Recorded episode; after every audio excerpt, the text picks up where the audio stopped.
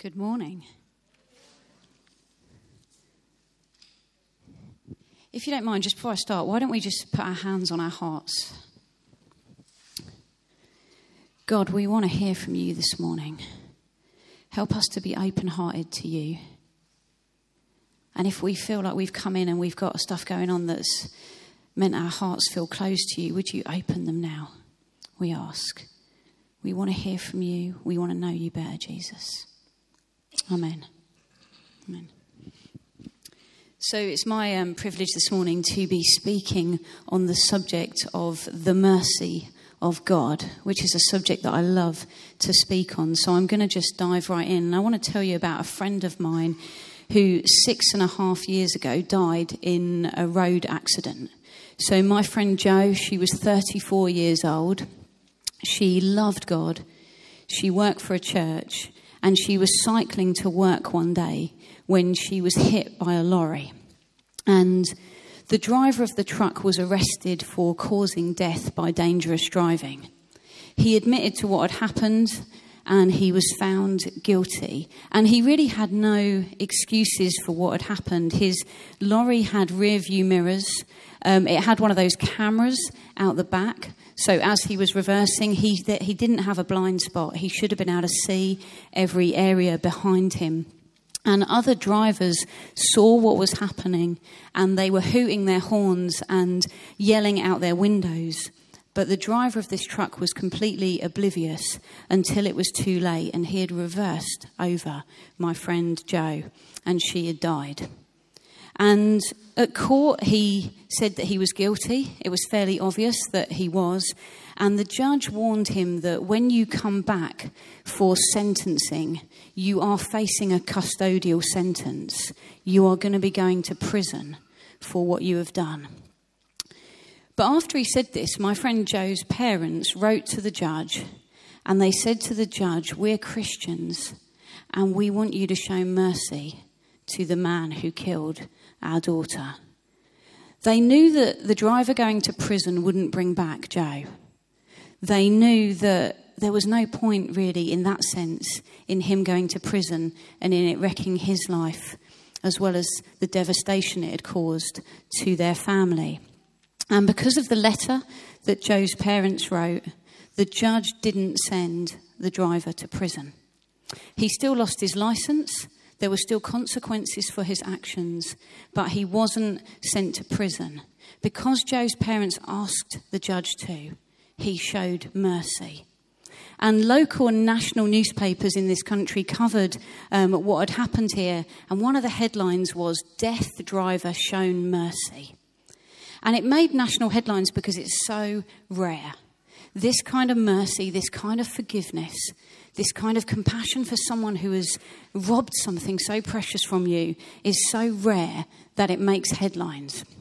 And one of the things I find particularly astonishing is that the judge said to the driver, Jo's parents have recognized how this has affected you. Isn't that astonishing? Jo's parents have recognized how this has affected you in the middle of their grief, in the middle of their heartache and their heartbreak and their sorrow, they were thinking about the man who had killed their daughter. I find that incredible because, if I'm honest, I'm not sure that I would have the same response. But actually, the reason they were able to do it is because they were so aware of the mercy of God on their own lives. They know Jesus so well. They know they've been shown such great mercy themselves so they were able to ask the judge to show mercy to the man who had taken their only daughter from them. And the word mercy, it's not commonly used today. It's not a word we hear bandied about in society very often, is it? I mean, when was the last time you heard a politician or a celebrity or a sports personality talk about mercy? I was actually talking to a friend of mine who's not a Christian a few weeks ago, and she said, Well, mercy is a very Christian word. It doesn't really mean much to anyone else.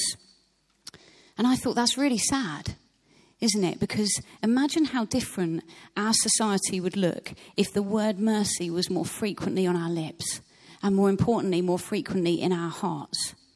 Imagine what politics would look like if mercy was at the forefront of it. Imagine what newspaper headlines would look like. I saw um, a headline the other day about the cricket scandal that's been going on. I can't believe I'm mentioning cricket. That was, was a foreign concept to me. But this um, headline about this, this guy who was sorry for the cheating had taken place, the headline was Captain Crybaby. It's not a merciful headline. Our headlines aren't generally merciful. Our celebrity culture isn't merciful. Think about what business would look like, what education would look like, what prisons and healthcare and, and even just our neighborhoods would look like. Think about what social media would look like if mercy was the defining characteristic of it all. But actually, we, that's the church, that's those of us here who follow Jesus Actually, we are supposed to be defined and characterized by mercy. Mercy is supposed to be one of the things that sets us apart from everyone else on the planet. Mercy is when we get let off the hook for something. It's when a punishment that we deserve, actually, a punishment that is just and right, is actually diverted away from us and taken by someone else. It's when we deserve to be judged for what we've done or what we've failed to do, but instead we're met with compassion and forgiveness and love. Mercy is an outrageous thing. It's a radical thing. You know, the Bible says that God does not treat us as our sins deserve. We can be so familiar with that that we lose the radicalness of that. God has not treated us, He has not treated me as my sins deserve. But mercy is more than that. It's not just getting away with something. It's not just not being treated as our sins deserve. It's actually about loving kindness in action. Mercy is an active thing. Mercy actively does good to people who have no right to expect kindness or forgiveness or love. You know, in Luke 6, Jesus talks about who God is kind to. He says, God is kind to and if I was going to end that sentence, I might end it with God is kind to those who are quite good people. God is kind to those who are kind to others. God is kind to those who read their Bible and go to church and help old ladies across the road. That's not what it says. Jesus says God is kind to the ungrateful and wicked. That's who God is kind to. And it's astonishing. And it should surprise us. And if we've lost a sense of awe at this, that's something I pray that God would give us back this morning. Because actually, God is kind to the ungrateful and wicked, and that is shocking and it's countercultural. It's the complete opposite to what we see in our society and in any society, actually. And one dictionary definition of mercy is the disposition to be compassionate the disposition to be compassionate. So, what that means is the tendency or the natural inclination or the default setting of being compassionate. And this is exactly what God is like. The God that we've been singing to and worshipping this morning, this is exactly what He is like. It is His tendency, His natural inclination, His default setting is to be merciful and to be compassionate. And for those of us who follow Jesus, we have been given this same spirit. We have been given this new nature. Like Paul was saying earlier, when we walked away from the kingdom of darkness, when we were rescued and put into the kingdom of light, we became those who now get to have the merciful heart of God that goes beyond where society would go that can show more mercy than we ever dream possible in our natural um, inclinations. To show real, radical, outrageous mercy to others, we need to grasp something of the, the, of the extent of God's mercy towards us. That it's at the very heart of who he is. And that's why my friend's parents were able to show mercy to the man who killed their daughter, because they know this amazing God who is defined by these characteristics. And if you want to turn your Bibles, it's going to come up on the screen, but to Matthew 9, which is our passage this morning, we see this so clearly in the life of Jesus. You know, Jesus was merciful in every single thing he said and did. There wasn't a single moment when Jesus wasn't merciful. He was merciful every minute of every day to everyone he encountered. He was characterized by mercy, he was defined by it. And one of the ways we see this most clearly is actually in who he associated with, who he spent time with. So in Matthew 9, verse 9 onwards, it's up on the screen behind me. It says, As Jesus passed on from there, he saw a man called Matthew sitting at the tax booth, and he said to him, Follow me. And he rose and followed him. And as Jesus reclined at the table in the house, behold, many tax collectors and sinners came and were reclining with Jesus and his disciples. And when the Pharisees saw this, they said to his disciples, Why does your teacher eat with tax collectors and sinners? But when he heard it, when Jesus heard it, he said, Those who are well have no need of a physician, but those who are sick. Go and learn what this means. I desire mercy and not sacrifice. For I came not to call the righteous, but sinners.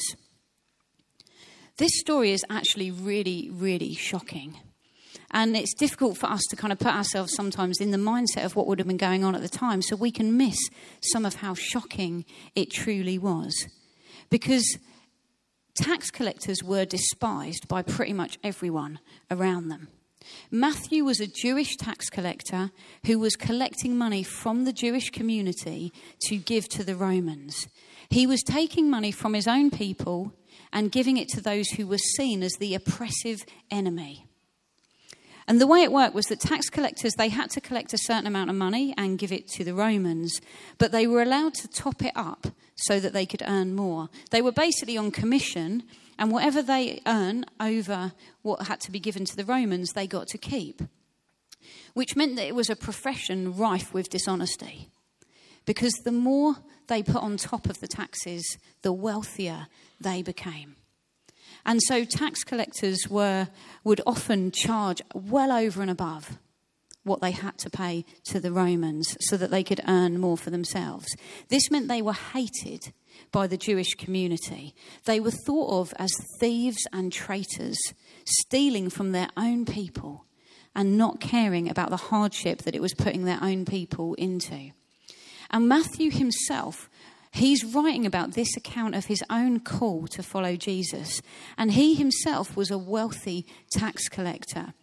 We know he was wealthy because it tells us in Mark and in Luke's Gospels as well that his home was big enough that he could throw a banquet for many tax collectors and sinners to recline at a table to sit around eating with Jesus. That wouldn't have been standard unless you had a lot of money. So Matthew was a wealthy tax collector taking money from his own people who would have wanted nothing to do with him. And actually, he would have thought, been thought of as unclean not just because of the dishonesty of his profession, but because he was regularly handling coins that had been touched by those who were deemed to be unclean. So it would have been really, really shocking for Jesus to call Matthew. It would have offended people that Jesus called Matthew, because it's one thing for Jesus to call fishermen. It's one thing for Jesus to surround himself with fishermen who are hard-working guys. These guys out in their boats, laboring from early in the morning, the sort of people we might refer to as, you know, sort of the earth types. It's one thing for Jesus to surround himself with people like that, but it's quite another for Jesus to choose and to call the most despised people of the day. And not only associate with them, but actually be friends with them. This was utterly offensive and shocking and what's even worse is not only did Jesus extend this mercy to Matthew, he then went and to eat in Matthew's home, hanging out with a bunch of people who were just like Matthew. Matthew was hated by his own people, so Matthew's friends would have been those who were also ostracized from society. Commentaries tell us that as well as the other tax collectors Matthew would have had round for dinner, that those that were called sinners would have been people like thieves and gamblers and pimps and prostitutes. This is not the sort of dinner party I imagine Jesus going to. You know, you ever done that thing where people say to you, if you could have three people round for dinner, dead or living, who would you have? Not many of us then go to, well, I'd have some tax collectors, some thieves, some gamblers, some pimps, and some prostitutes. Not many of us might think, you know what, I'd ask a terrorist. I'd ask that person at work who always takes credit when I've done something well or that person at work who never pulls their weight. Not many of us would think of asking the people who have most hurt us. Not many of us would think to ask the people who are exploiting others for their own gain. The mercy of Jesus to Matthew wasn't just come and follow me. It wasn't just come, follow, you can walk a few paces behind me in earshot so you can hear as I'm teaching you, and then you might pick up a few things, you might change a little bit, and then you can get a bit closer to me. It wasn't an arm's length call, it wasn't a formal arrangement. Jesus was saying to Matthew, Come and follow me, and we're going to be friends, and I'm going to hang out with your friends. I'm not going to hold their past against them. I'm going to hang out with them. I'm going to actually serve you. Ultimately, I'm going to wash your feet, Matthew, and I'm going to die for you. Jesus wasn't saying to Matthew, just come follow me in some sort of formal um, arm's length arrangement. It was Jesus being at the heart of Matthew's life and Matthew being at the heart of Jesus' life too. It's outrageous mercy shown to a guy that no one else would have picked. And actually, that is the heart of the gospel. That is the heart of the good news. It's the reason we come and worship. Because for those of us who follow Jesus, this is what he has done for us too. The Bible says not many of us were wise. Not many of us were powerful. Not many of us were noble when God called us. We might not look, have looked like the prime candidates. I am well aware that when God chose me, I did not look like a good candidate for being chosen by the creator of the universe. And you know, it's really easy for us to kind of judge the Pharisees here. We can think that the reaction of the Pharisees in this story is outrageous, when actually it's a lot more outrageous what Jesus did. The response of the Pharisees actually was kind of pretty much in keeping with what those around them would have expected and, and what was right. Actually, it's interesting that the Pharisees don't even go to Jesus, they go to his disciples and say, Why does Jesus do this? And we can read it with a certain tone of voice. We can read it as if, you know, the Pharisees are going, Why does your teacher do this? But actually, it's a pretty reasonable question. They might have just been, if we give them the benefit of the doubt, going, Why? Why does your teacher eat with tax collectors and sinners? Because what Jesus did wasn't ordinary. It wasn't what everyone else was doing. It wasn't what would have been expected of him. And so the Pharisees, it would have been baffling and offensive to them that Jesus did this. One commentator says this that for Jesus and his disciples to eat with such people was scandalous. It meant they were accepting these tax collectors and identifying with them and sinners. Yet this characterized Jesus' ministry. The criticism was natural as they were rendering themselves unclean and violators of the Torah by their association with such people. For Jesus and his disciples to have eaten with tax collectors and sinners would have left them unclean. They would have been breaking a whole load of rules that the Pharisees had been religiously keeping. And so it would have been um, a natural criticism for the Pharisees to go, Do you know what you're doing? Like, what's, what are you doing? This isn't right. And some of us, you know, I think as I've been reading this story, I've been provoked that I find it really easy to love the Jesus who sits down with certain people. I actually find it, you know, quite easy to love the Jesus who would sit down and eat with the homeless. I love the Jesus who would sit down and eat with the poor and the brokenhearted. I basically I love the Jesus who would sit down and eat with me. I'm not sure I'm so keen on the Jesus who wants to go for dinner at the homes of those who are cutting funding for homeless services. I'm not sure I'm as keen on going to the Jesus who would go and sit with those who make a fortune in the city and then have tax havens abroad so that they don't have to pay their taxes here. I'm not sure I'm so keen on the, the Jesus who would sit down and eat with those who are exploiting people for their own gain. I think if I'd walked past and seen who Jesus was eating with, seen that he was eating with tax collectors, those taking money from their own people to get rich, if I'd walked past and looked in through the window, I think I'd have gone like, what's Jesus doing? Jesus, don't you know what those people are like? And I think if we're really honest, all of us probably have certain groups of people or certain types of people, or maybe specific individuals who we would be offended by Jesus choosing to eat with. For some of us, it might be family members, people in our own family. Maybe it's people sitting here today who have hurt us. And there's a sense of offense when we think about Jesus' mercy and compassion towards them.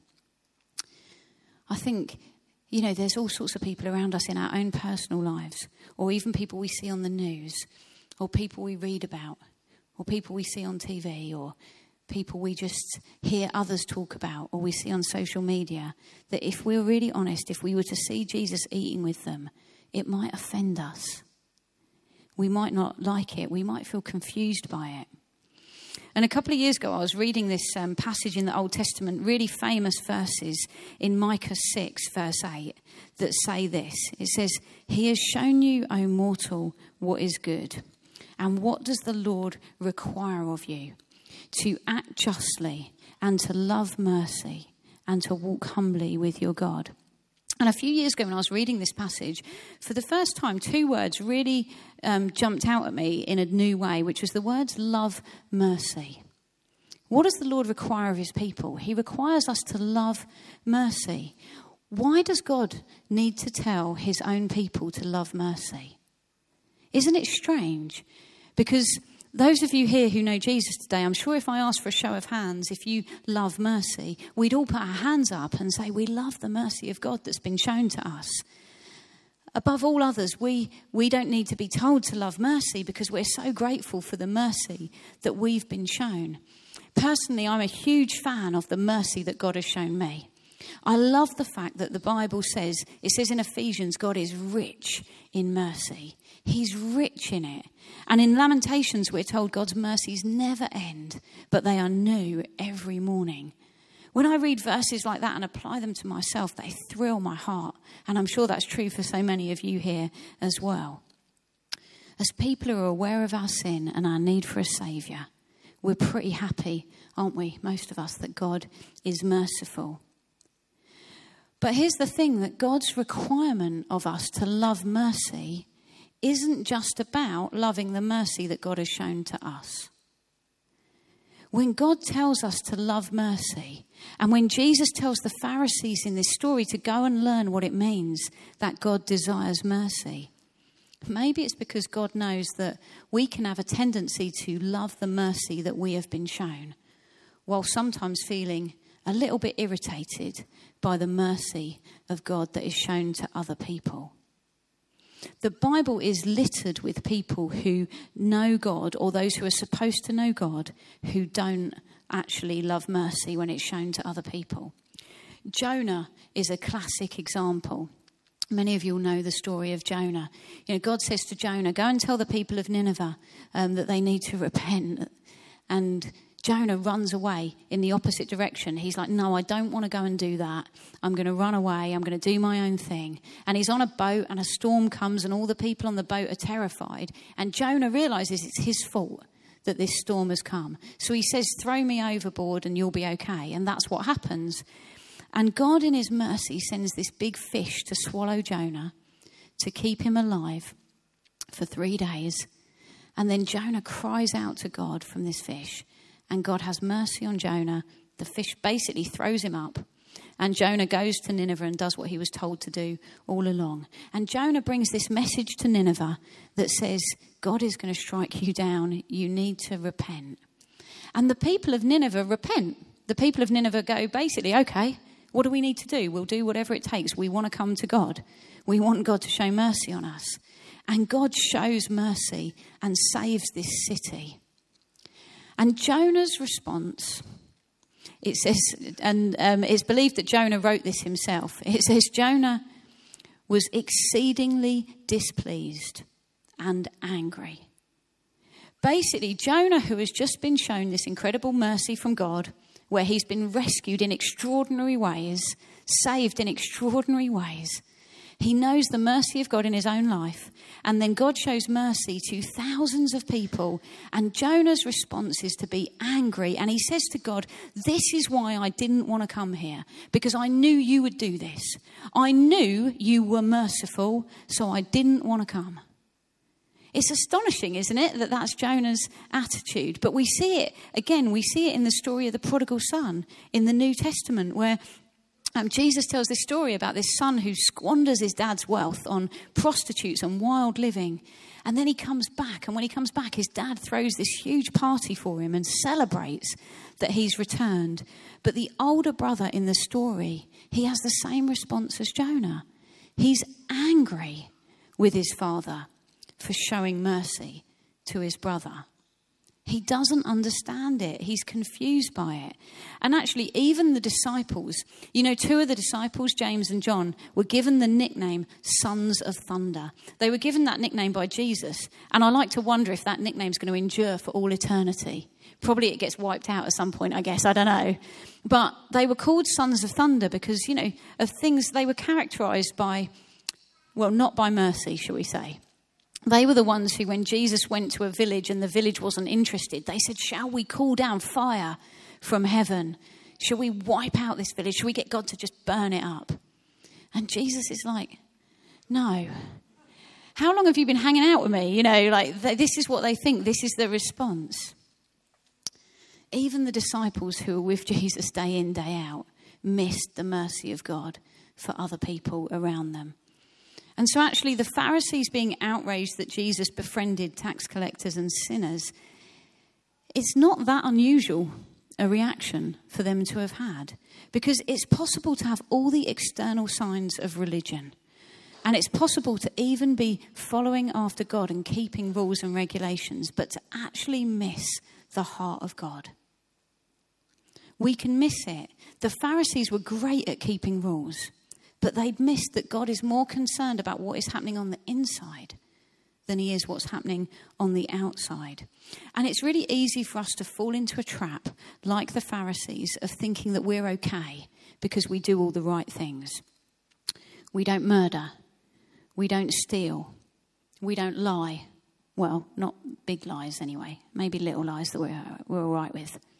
You know, maybe we give to charity and we're respectful to people who respect us. We don't kick puppies, hopefully. Most of us here, those who know Jesus, we say our prayers, we read the Bible, we worship Jesus, we go to church. But we mustn't miss that Jesus said he came not for the righteous, but for sinners. We mustn't start feeling that we are right. Well, obviously, we are righteous in the sense that Jesus has made us righteous, but it's been credited to our account because of what he did not because we've learnt to follow rules, not because we've learnt to make our outward behaviour look a bit better, not because we've learnt to do some certain things. It's because Jesus has credited it to our account. And when Jesus says that he came not for the righteous but for sinners, he's not saying some people don't need me. He's not saying that there are some righteous people and they're all right on their own. Rather, this is an indication that Jesus can only really save those who know they need a Saviour. If you don't know you need a Saviour, in one sense, Jesus has nothing to offer you because what he offers is a Saviour for sinners. He offers salvation. And you know, the Pharisees, they expected the Messiah to come and crush sinners and congratulate the righteous. But instead, Jesus came to accept and transform the sinner, those who knew their desperate need of him. So when Jesus tells the Pharisees to go and learn what it means when God says he desires mercy and not sacrifice, it's because they've missed the merciful heart of God that longs to restore people to who they were created to be. Followers of Jesus are called to be merciful.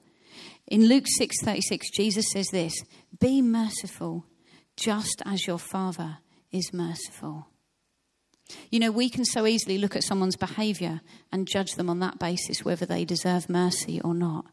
But God's starting place is never the person's behavior, it's just who He is. God's compassion and mercy is based on who He is, not on the object of His kindness. And so the Pharisees found the mercy of Jesus baffling and offensive because they looked at who He spent time with and they judged them of undeserving of compassion and kindness. Rather than looking at who God is and seeing his heart, they had missed the fact that God delights to show mercy. It says that in Micah 7, verse 18. He delights to show mercy. And you know, it's possible for us to perform all of our religious duties and still not love the people that God has put around us. And it's a dangerous place to be in because those who love God and follow Him are called to be those who are characterized by mercy and defined by it. You know, I find it really interesting that in the Old Testament, when Moses said to God, Show me your glory, it's interesting. I think, what would I do if someone said to me, Show me your glory? Now, show me your glory. If I've got some, I think I'd probably go straight to, Let me tell you my achievements. Let me tell you my qualifications. Maybe let me tell you this good deed I did the other day or this really wise moment I had. But it's interesting that when God says to Moses, Show me your glory, God doesn't reveal himself um, primarily as one of awesome might and power, though that's true. He could have, you know, they were, they were up a mountain. God could have just dropped another mountain right beside them and said, There you go, there's my glory. He could have raised the sea level up and said, There you go. He could have made angels come from the clouds in an instant. He could have just clicked his fingers and done any of these things. But actually, God's primary way of identifying himself to Moses when Moses says, Show me your glory, is he says, I'm a God merciful and gracious he reveals himself as the merciful God first and foremost. So, those of us who follow Jesus, we're called to love mercy for two reasons. One is, as Jesus said, be merciful because your Father is merciful. And the second is because we have been shown tremendous mercy ourselves. Jesus has taken all of our sin and he has nailed it to the cross. Like with Matthew, his call to us isn't just come and follow at arm's length. It's getting involved in the details of our lives and ultimately laying down his life for us. Despite all of our sin, if we start to think about every unkind thought we've ever had, not just the unkind things we've said, but the unkind thoughts we've had, lustful thoughts towards people who don't belong to us, greed, envy, pride, jealousy, anger, bitterness, rivalry. Even if we just think about the thoughts we've had that fall into these categories, actually we see this tremendous mercy of God that even while we were still his enemies, Jesus came to die for us. John Piper says this he says, Mercy is no trifle, it is one of the weightiest matters of life. And we are called to be a merciful people. It's a heart issue. It's about being so grateful for the mercy of God that He's shown to us that we actively show mercy to those around us, even those we don't think deserve it. In fact, especially to those we don't think deserve it. See, the Pharisees were more concerned with pointing out people's faults than with helping them to deal with their faults. They had no interest in seeing sinners redeemed. They knew the diagnosis. They could diagnose you as a sinner, but they couldn't bring you any cure. But you know what? Jesus rushes in when others run away. He comes in knowing the diagnosis full well. He's not blind to it, he's not oblivious to it. But he comes with the cure too. And in Luke's gospel, we find that Matthew's response when Jesus called him was to leave everything to follow him and then to throw this great feast for everyone who was like him. Come and meet this Jesus who's shown me such mercy. And one of the provocations and challenges I felt from this passage is who am I eating with? Because for Jesus to go into the home and eat with people, it was a sign of intimacy, it was a sign of relationship and friendship. And actually, we can have a real heart for the poor, we can have a heart for the rich, we can have a heart for the broken, we can have a heart for the, the homeless, those that society might despise. But it's a totally different thing, actually, to say, I will sit down and have a meal with you. Come into my home and I will eat with you. And Jesus does, doesn't just set as an example, it's something he tells us to do. In Luke 14, Jesus says, When you give a feast, invite the poor, the crippled, the lame, the blind, and you will be blessed because they cannot repay you. Mercy is active, and those who follow Jesus, we are called to be the mercy bringers. We're called to be the compassion carriers, especially when mercy and compassion have run out elsewhere. Our mercy towards people, even people who have really hurt us, even people who've caused us tremendous pain, it's not to be based on their behaviour. It's not to be based on how they've treated us. It's to be based on how Jesus has treated us. That is what calls us to be merciful. And we were created to be merciful, just as our Father is merciful. We were made to reflect the mercy of God to those around us. And there might be some of you here today and you think, I feel a bit like Matthew. I feel like I haven't got that many friends. I feel like I'm not liked. I feel like I'm a sinner and I need a Saviour. The great news for you, the wonderful news of this story is that it shows that no one is beyond the mercy of God. No one is so far away that the mercy of God can't call out to them and say, Come, be my friend. And for others of us here, it might be that actually we know in our hearts we can be more like the Pharisees from time to time. Maybe we can think of specific people or groups of people that we know that we're just not merciful towards. And maybe you think, actually, I want to be more active in showing the mercy of God to others today. So if you want to know the mercy of God in your own life, or you want to be more active in showing the mercy of God to others around you, can I ask you just to stand, please?